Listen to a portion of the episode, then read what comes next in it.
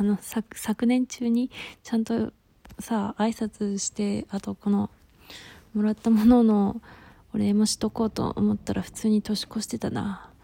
いや、なんか、マジで、越してたな。いや、本当はさ、はよ寝ようと思っていたよ。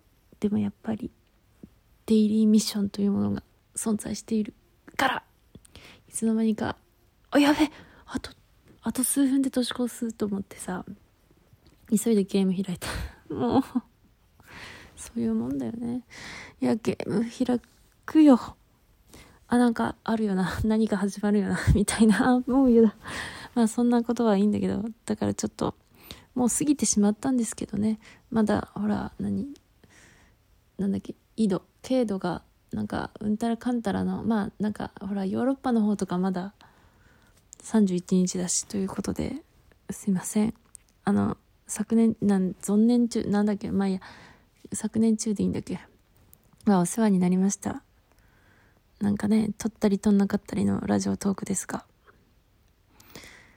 聞いてくださる方々、ありがとうございます。そして、あの、ね、本当はいつもは、あの、俺のラジオトークは別にしておくんですけど、まあ、このラジオ自体が感謝ラジオだから、このラジオトーク内で読ませていただき、読,、ま、読むんじゃないな。別に読むものはないんだけど、ちょっとお礼をさせていただくが、アジサイさんにまた27と28にもらっている。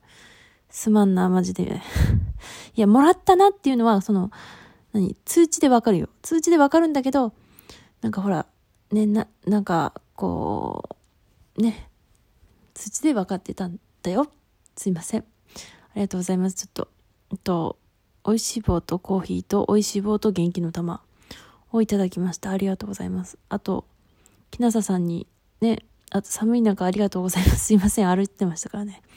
暖かくしか、暖かくして過ごしてくださいね。という、暖かいお、美味しい棒をいただいていました。すまぬ。ありがとうございます。こちらでお礼をさせていただきます。いや、昨年は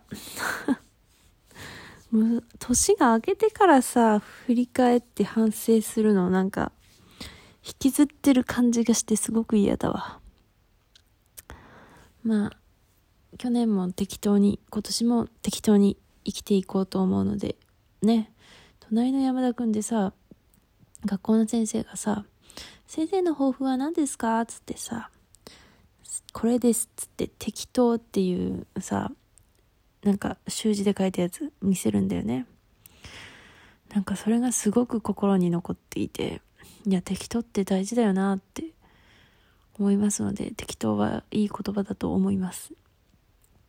いやいや、昨年はちょっといろんなことがあり、まあいつもあるが、今年はいい年に、いや、いい年ではなく、いいことがありますようにと思いながら寝させていただきます。